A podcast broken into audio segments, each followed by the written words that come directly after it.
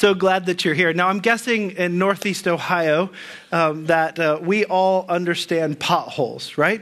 Uh, that's something that we, especially this time of year, but look at this one. This one's pretty impressive. So none of, none of you had to dodge that one on the way in, but um, one of my one of my favorite experiences, or just goofy experiences, in Honduras, I was in a city called Seguatepeque, and we had to travel across the city. And in and, and the broken Spanish that the bus driver had, it was a big yellow school bus.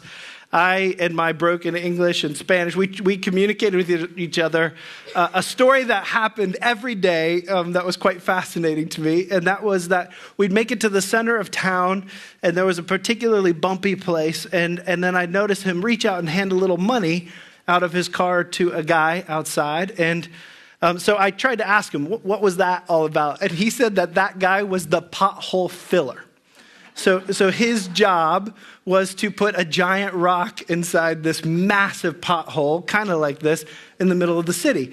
Well, I was just fascinated by it. And like three days later, there was this huge traffic jam that involved that, that center area. And he said, oh, the pothole filler removed the rock uh, to remind everybody how important he was. All right, so uh, so he is the resident tax collector for that. Now, There's there's a moment when you hear this and you say, why in the world would they not just fix it, right?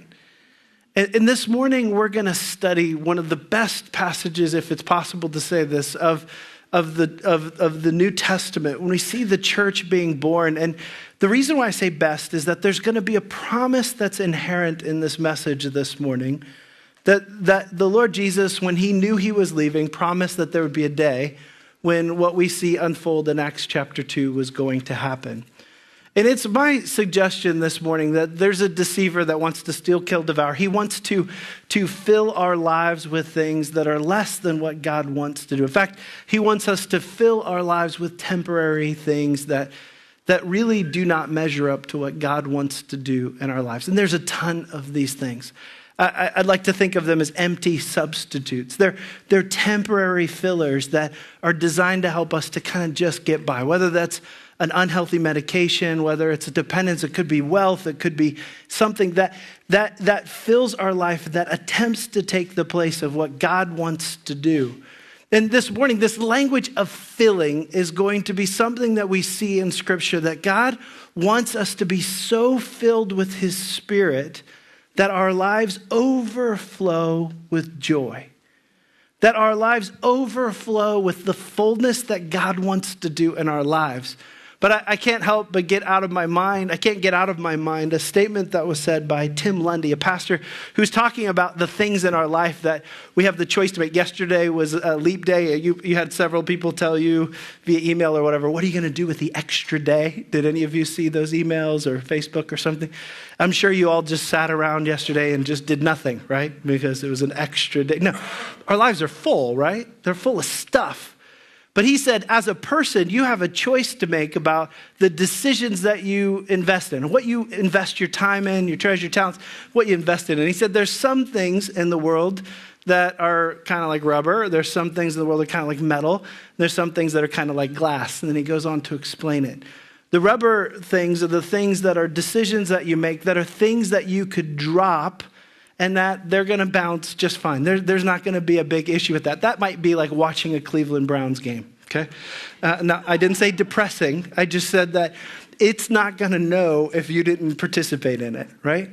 Um, so it's it's one of those, there's a ton of those kind of things, right? Entertainment, video games, whatever. Like there's those things that we could do that, that you could really drop them and they're not going to be a big deal. The, the metal ones, this was quite fascinating to me. They're the ones that make a bit of noise, but they're going to be okay. And for some of us, these are this is where we make lots of decisions about, like the decision to, to drop something that might be important. Like for, for some of you, I've noticed that you've made decisions about how you're going to live your life that may not be the same as the way the rest, rest of the world is. You're going to invest your time into the lives of others. You might not drive the car that you would have driven if you had chosen not to invest in the kingdom of God. And so it might drop and people might notice, it might make a noise, but it's going to be okay. But think about the glass ones. And he says, these are the things that we can drop. And for many of these, it's our family, it's things that are super essential. And this morning, I want to suggest that even if it's our understanding of God and what he wants to do in our lives, we drop that and it can really damage it, right? It can be devastating in our life, and it can steal away from us the love and the joy and the peace, the patience, the kindness, the gentleness, the goodness. It can destroy those things in our life. And so this morning, I want to ask you to consider in your own life, what is it that is your that your life is full of? And are, is this, this filling in your life something that leads to health and success and victory according to God's standards, or is it the empty things that the world around us promises us? Uh, Jim Cymbala wrote an excellent book with the title Fresh Wind, Fresh Fire. And the, the concept comes out of this chapter two of the book of Acts as we're continuing our study through the unstoppable work of God. I love this image of the sailboat that's just flying. It's barely even touching the water. And what's going to happen in the early church is that they're going to be jump-started through the work of the Holy Spirit in such a way that God is going to do such a tremendous work in their lives that they're going to be both purified and they're going to be empowered by the work of the Holy Spirit in a tremendously unique way, and it's going to be quite profound. But but this morning, for you to understand this message well, we're saying we believe God wants to do that in our church. We believe God wants to do that in our lives. We believe that God has promised us the access to the Holy Spirit through the work of the Lord Jesus Christ, what he did for us through his life, death, and resurrection, that Pastor Jim just walked us through communion, that, that he can wash us white as snow through the blood of the Lord Jesus Christ. But I, I love this image. Everybody who's ever tried to build a sandcastle at the beach knows that if you don't pay attention to the waves, that that sandcastle's, it's just a matter of time until it gets destroyed, right?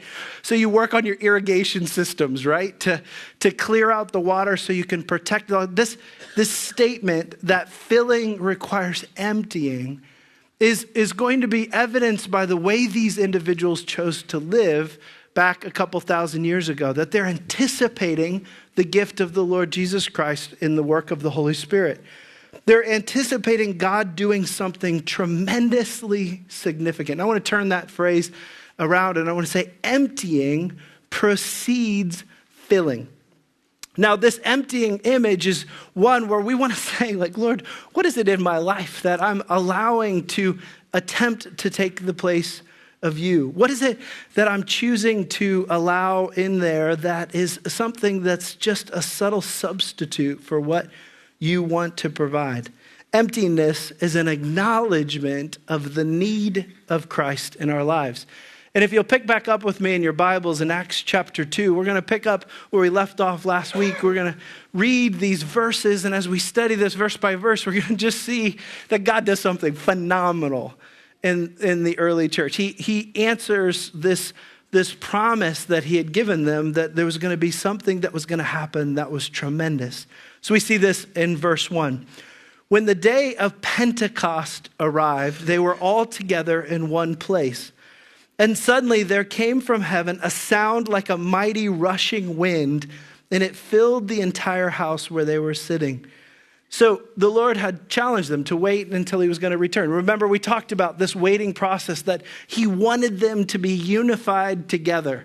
So here they are together waiting on the Holy Spirit, and then God's going to do this, this awesome thing in God's perfect timing. So Pentecost was actually a festival. Um, it is literally translated fiftieth, and it's fifty days after the Passover. And, and this would have been a late spring, early summer event. The weather was awesome in Jerusalem at that time. They estimate that some two hundred thousand people, some from other tribes, tongues, nations, that's part of what we see happen in this chapter, are gathering together for this great festival where people bring their first fruits, that they celebrate the giving of the, the law of Moses.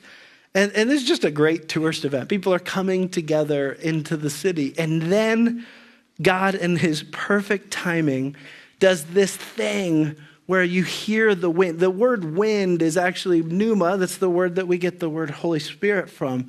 Now, if you've ever been through a hurricane, Allie and I went through one in the Bahamas, you can hear wind. Any, or if you've been through a tornado, you can hear wind. And it's so loud that it grabs everyone's attention. It's a marquee that says something unique is happening.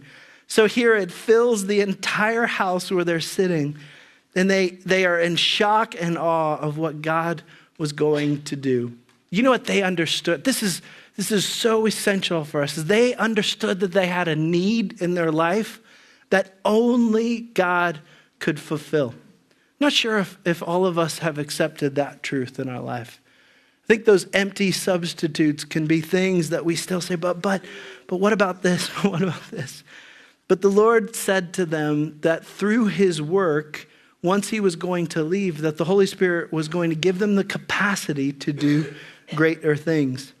And I, I love this statement that we need to be people who are willing to acknowledge our need, that we need to be willing to accept that in order to live the successful Christian life, it's going to leave us being people who are dependent, that we're people that say, Lord, we want you to do something significant in our lives.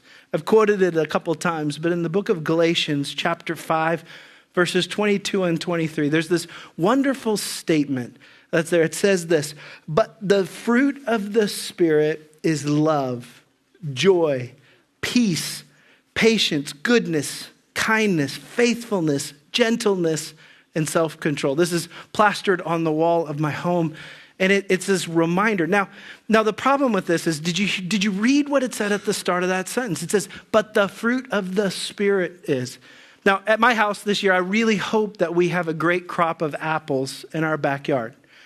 The problem is we don't have an apple tree. We have an oak tree. So, so what I've decided to do is that I'm going to buy a bag of apples from Aldi's, and I'm going to get some twisty ties, and I'm going to go out there, and I'm going to... You guys, you guys are looking at me like I'm foolish. But in the Christian life, what so many of us do is that same thing, that we, we see this truth in Scripture, but the fruit of the Spirit is. This is supposed to overflow out of a relationship where a person is abiding in, in Christ and seeing the work of the Holy Spirit, and it produces this fruit. I think for many of us, we find ourselves in kind of a try harder mode. We we see how other people live and we say, oh, if I just try to be nicer, if I try, does that work? It doesn't work very well for me. How many times have you tried to be patient? How is that working for you? But do you see what he's saying is the abiding work of the Holy Spirit in our life can produce this. I like the way that, that Blaise Pascal puts this, and you've heard this before. Uh, but it's so good. It says this, he said this, there is a God-shaped vacuum. Think of that as a hole in our lives. There's a God-shaped hole in the heart of every man, which cannot be satisfied by any created thing, but only by God the Creator made known through Jesus Christ. What we see is that these individuals are going to be filled with the Spirit. There's There, there's this great statement that full people lack nothing. In other words, they are filled with this indwelling presence of God that allows them to not be distracted by those things that want to creep in. I, I journaled this, and I, I think it's a helpful statement. It's, I said this, filling with filling that, um, what we end up doing is we fill our lives with exquisite distractions, unsatisfiable appetites, empty anxieties, love of things that do not love us back. It's almost like the person who's driving a car that takes diesel fuel and you're putting gasoline in it. It just doesn't work very well. And, and there's a moment where it's going to stop working altogether. And I can't help but think in our Christian life that that we find ourselves stuck in the middle of this just try harder thing. And what happened two thousand years ago at the birth of the church was this. It goes on to say in verse three, it says, it says that th- this, this wind comes in and it fills the entire house where they're sitting, and the divided tongues as of fire appeared to them and rested on each one of them. And they were all filled with the Holy Spirit, and they began to speak in other tongues as the Spirit gave them utterance. As I mentioned earlier, full people lack nothing. And this statement of being filled is a statement that we're told in Ephesians five eighteen that, that we are to be filled with the Spirit, not drunk with wine. It's a, it's a powerful image. But did you notice in the text, there are multiple things here that are important. One of them is, is that this is fiercely personal. So it, the fire in the New Testament and the Old Testament often represents the presence of God. It also represents purification. So you think about the burning bush with Moses. You think about the, the pillar of cloud and then fire by night that led the Israelites. You think of, of the, the actual presence of God on Mount Sinai, and there's a pillar of fire comes down and a cloud of fire comes down. You see this, this indwelling presence of God manifested by the description of fire. But what's so cool about this is that it's actually individualizing. The dividing is saying that this is going to rest on individual people. Now, these people were believers. There were people that anticipated the fullness that God could provide for them. Matthew five six says this. It says, "Blessed are those who hunger and thirst for righteousness, for they will be," do you remember what it says? "For they will be filled." I don't know what your story is. I don't know how you are approaching God at this stage in your life, but but that statement, "don't be filled with wine," we could fill a thousand different things that, that could be substitutes for God, but "be filled with the Spirit" is one that describes a completeness, a wholeness, the, the indwelling power of God providing for us everything that we need for life and godliness through our knowledge of Him who called us. Now, when we're told not to be filled with wine, I, I, um, I've shared with you in the past that I, my parents, my dad used to flip houses, and uh, one of the things that we would do is often we'd go into like a bathroom that had a tremendous amount of mold, and we'd use this product as an oil-based paint called Kills, Um, which I'm convinced today was designed to kill brain cells, actually. Um, and so I was there with a friend working in a bathroom, and on the side of the can, it says, "Whatever you do, do not use with the windows closed." So you know what I was doing, right? So I'm using this product with the windows closed. There's a lot of fumes. And my friend tells me that at some moment, I don't say anything, but I just take the roller I'm working with and just drop it in the bathtub and leave them, okay? So that's step one. I remember driving home and thinking, when did they put four stoplights at this intersection? Okay. Uh, at my parents' home where I was driving to, thankfully no one got hurt, but they have lots of room to park. I parked in the grass. Um, walked in, my little brother sitting at the dining room table, and there was a fresh baked pie that was there, and um, I asked Josh, what, what kind of pie is that? He said, "I don't know." And so I did the right thing. I stuck my hand right in the middle of it. Like, you guys are laughing at me. This happened, right? Now, now what was happening, right? So I'm I'm not drunk, but obviously I've these chemicals are do, like I don't even know what's going on, right? I fell asleep on my bed, woke up with a terrible headache and some pie on my hand, right? It's awkward. Um, but but what had happened was that I stopped engaging, and somehow I was disengaged in such a way that, now, do you notice my appetite was impacted, my discernment was impacted, my judgment, the, dis- so there's stuff that's in our world that can do that, that can be substitutes for what God wants to do, but He wants to impact, through the filling of the Spirit, our appetites. He wants to imp- impact what brings us joy. He wants to impact the decisions that we make. And here with this dispersion of the tongues of fire, what ends up happening in this historical event is that people who were kind of considered country bumpkins, not educated particularly well, are going to start to fluently speak another language. And it's going to be spoken in such a way that multiple people understand it. And they understand, so the gift was a different language, and those who heard it from all over the world are now able to hear the truth of God's word in their own language. So the gift was to speak, and in this miraculous moment, there's this powerful purification that happens individually, empowering by God, and ultimately it leads to three thousand people become Christ followers that day.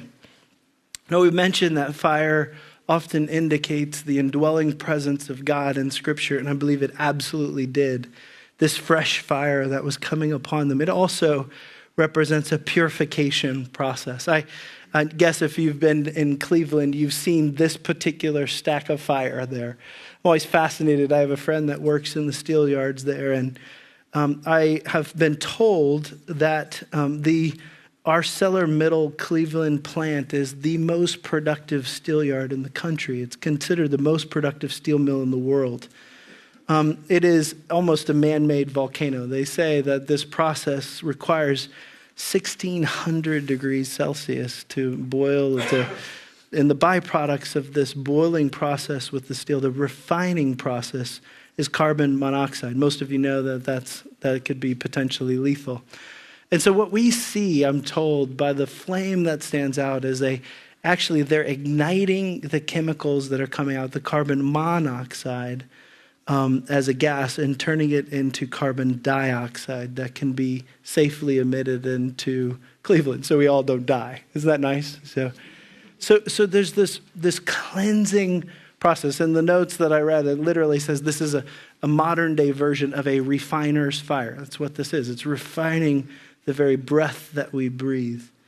And so here, the indwelling presence of God, as the tongues are individually falling upon each individual, what happens is that they're purified, and they're now utensils that God is going to use to glorify himself. I I love this this idea, this image of these, I love this image of these flowing over to a point where where what happens is that other people are surrounding this, and they're going to be caught by what God had done. They're going to hear this voice. They're going to understand the voice of God in different ways, and it's going to lead to this overflowing that happens. So individuals who've been filled, they are individuals that can overflow with the goodness of God. And this is what is what ended up happening. Picking up in verse five.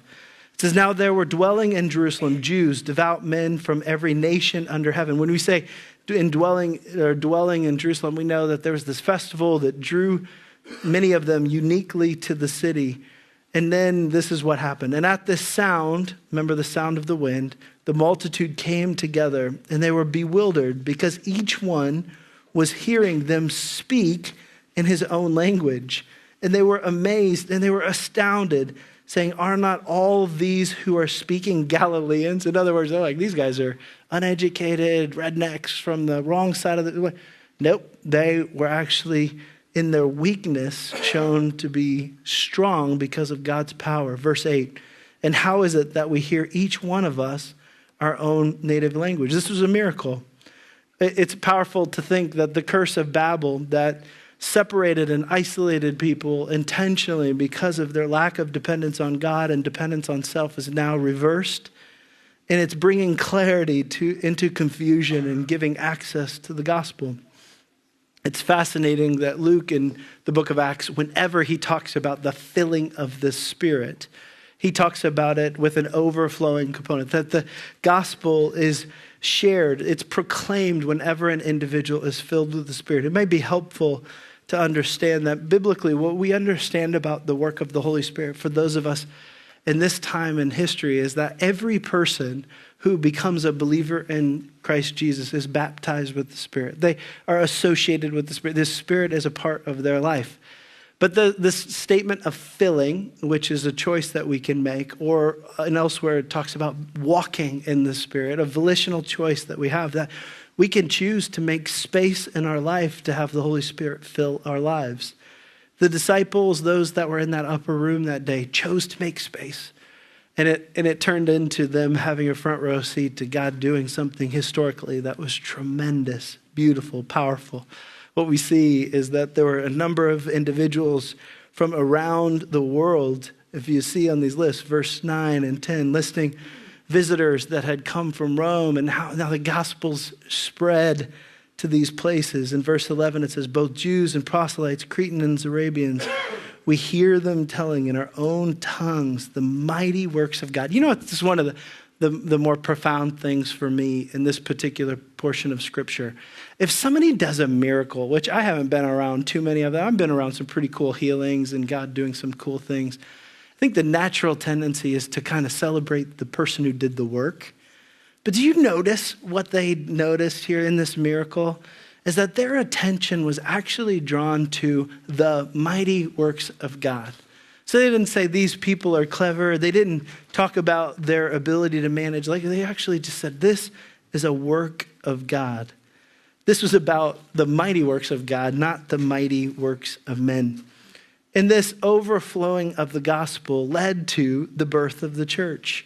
I love this image of the seedling that is going to take root and it's going to produce a crop. thirty, there's going to be three thousand people who are going to come to Christ in this day. And you and I get to be a, an extension of the work that God would do miraculously. Just a hint, we'll study this next week, but in the next two verses, it reminds us that some people get it, some people don't. It says this in verse twelve, and all were amazed and perplexed, saying to one another, what does this mean? Amazed and perplexed. Those are uh, two words that you don't see next to each other very often. Verse thirteen says, but others mocked and said, they are filled with new wine. So so they're, they're seeing this and they're saying, ah, oh, they must be drunk. uh, they, they must, this can't be. But some understood that this was the mighty handiwork of God. That same mighty handiwork is something God wants to do in your life today. If there are things that you've chosen to allow into your life that are hindering your ability to be filled, you can laugh about my pothole story beginning this message, but there's things that we can fill temporarily that ultimately do not lead to life.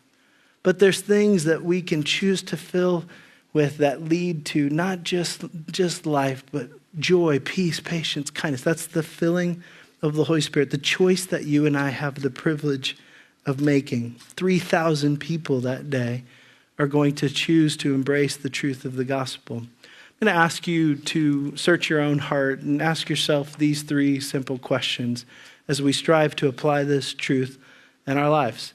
Been talking about it a lot, but what in your life needs emptying so that you can be filled? Uh, I want to remind you of those those things, like the, the rubber things that, that can bounce, that are things that are really just not that big of a deal, the, the metal things that are loud that we drop, but that maybe people on the outside don't understand. But the things that we want to protect are the most essential things, the things that God wants to work in and through. And one of those is making provision for the Holy Spirit in our lives. This second one is more of a, a question to ponder, and that is, why is it so impossible to live the successful Christian life by just trying harder? I'm guessing for some of you, church in your life, I love how many you know, students we have here, church in your life may have been defined as old people looking at you and saying, just try, try harder. Be something that you're not naturally. If you just applied yourself, then you could be the kind of person that God wants you to be. And I just want to remind you, it's actually God wants to do a work through you and in you, not you just trying harder. And then the fast, last question, the, the picture of Niagara Falls sticks in my mind. Does your life show that you're filled by God to the point of overflowing into the lives of others? That's what he wants to do in your life. So I'm going to invite you to bow your heads and to pray with me as we um, continue on in worship. Just ask that you would ask these three simple questions. Am I just doing try harder stuff? Is there things that I need to purge from my life to make space to anticipate the kind of filling that God wants to do? And are you personally filled by the Holy Spirit in such a way that your love and your joy and your peace and your patience, your kindness, your goodness, your gentleness, your long suffering, that that those are so understandable that people couldn't help but notice it because you really look like Christ. Father God, I come before you and I confess as I've wrestled with applying this truth in my own life that I think maybe it's part of the the job description of a pastor, or maybe it's a just life stage or whatever, but as silly as that image is of, of taking twisty ties and trying to stick apples onto a tree that is not abiding in you, that could be my story sometimes. And I recognize that in this room, there's others that are like that, that we can do our best to aspire to those things. But instead, Lord, that you want to do something within us to allow that kind of fruit to flow out of our lives to bring you glory and honor. So I beg of you, Lord, I ask of you, would you do it? Would you do it again? Uh, would you allow us to understand what it means to be people who are filled with your Spirit? We love you. In Jesus' name we pray. Amen.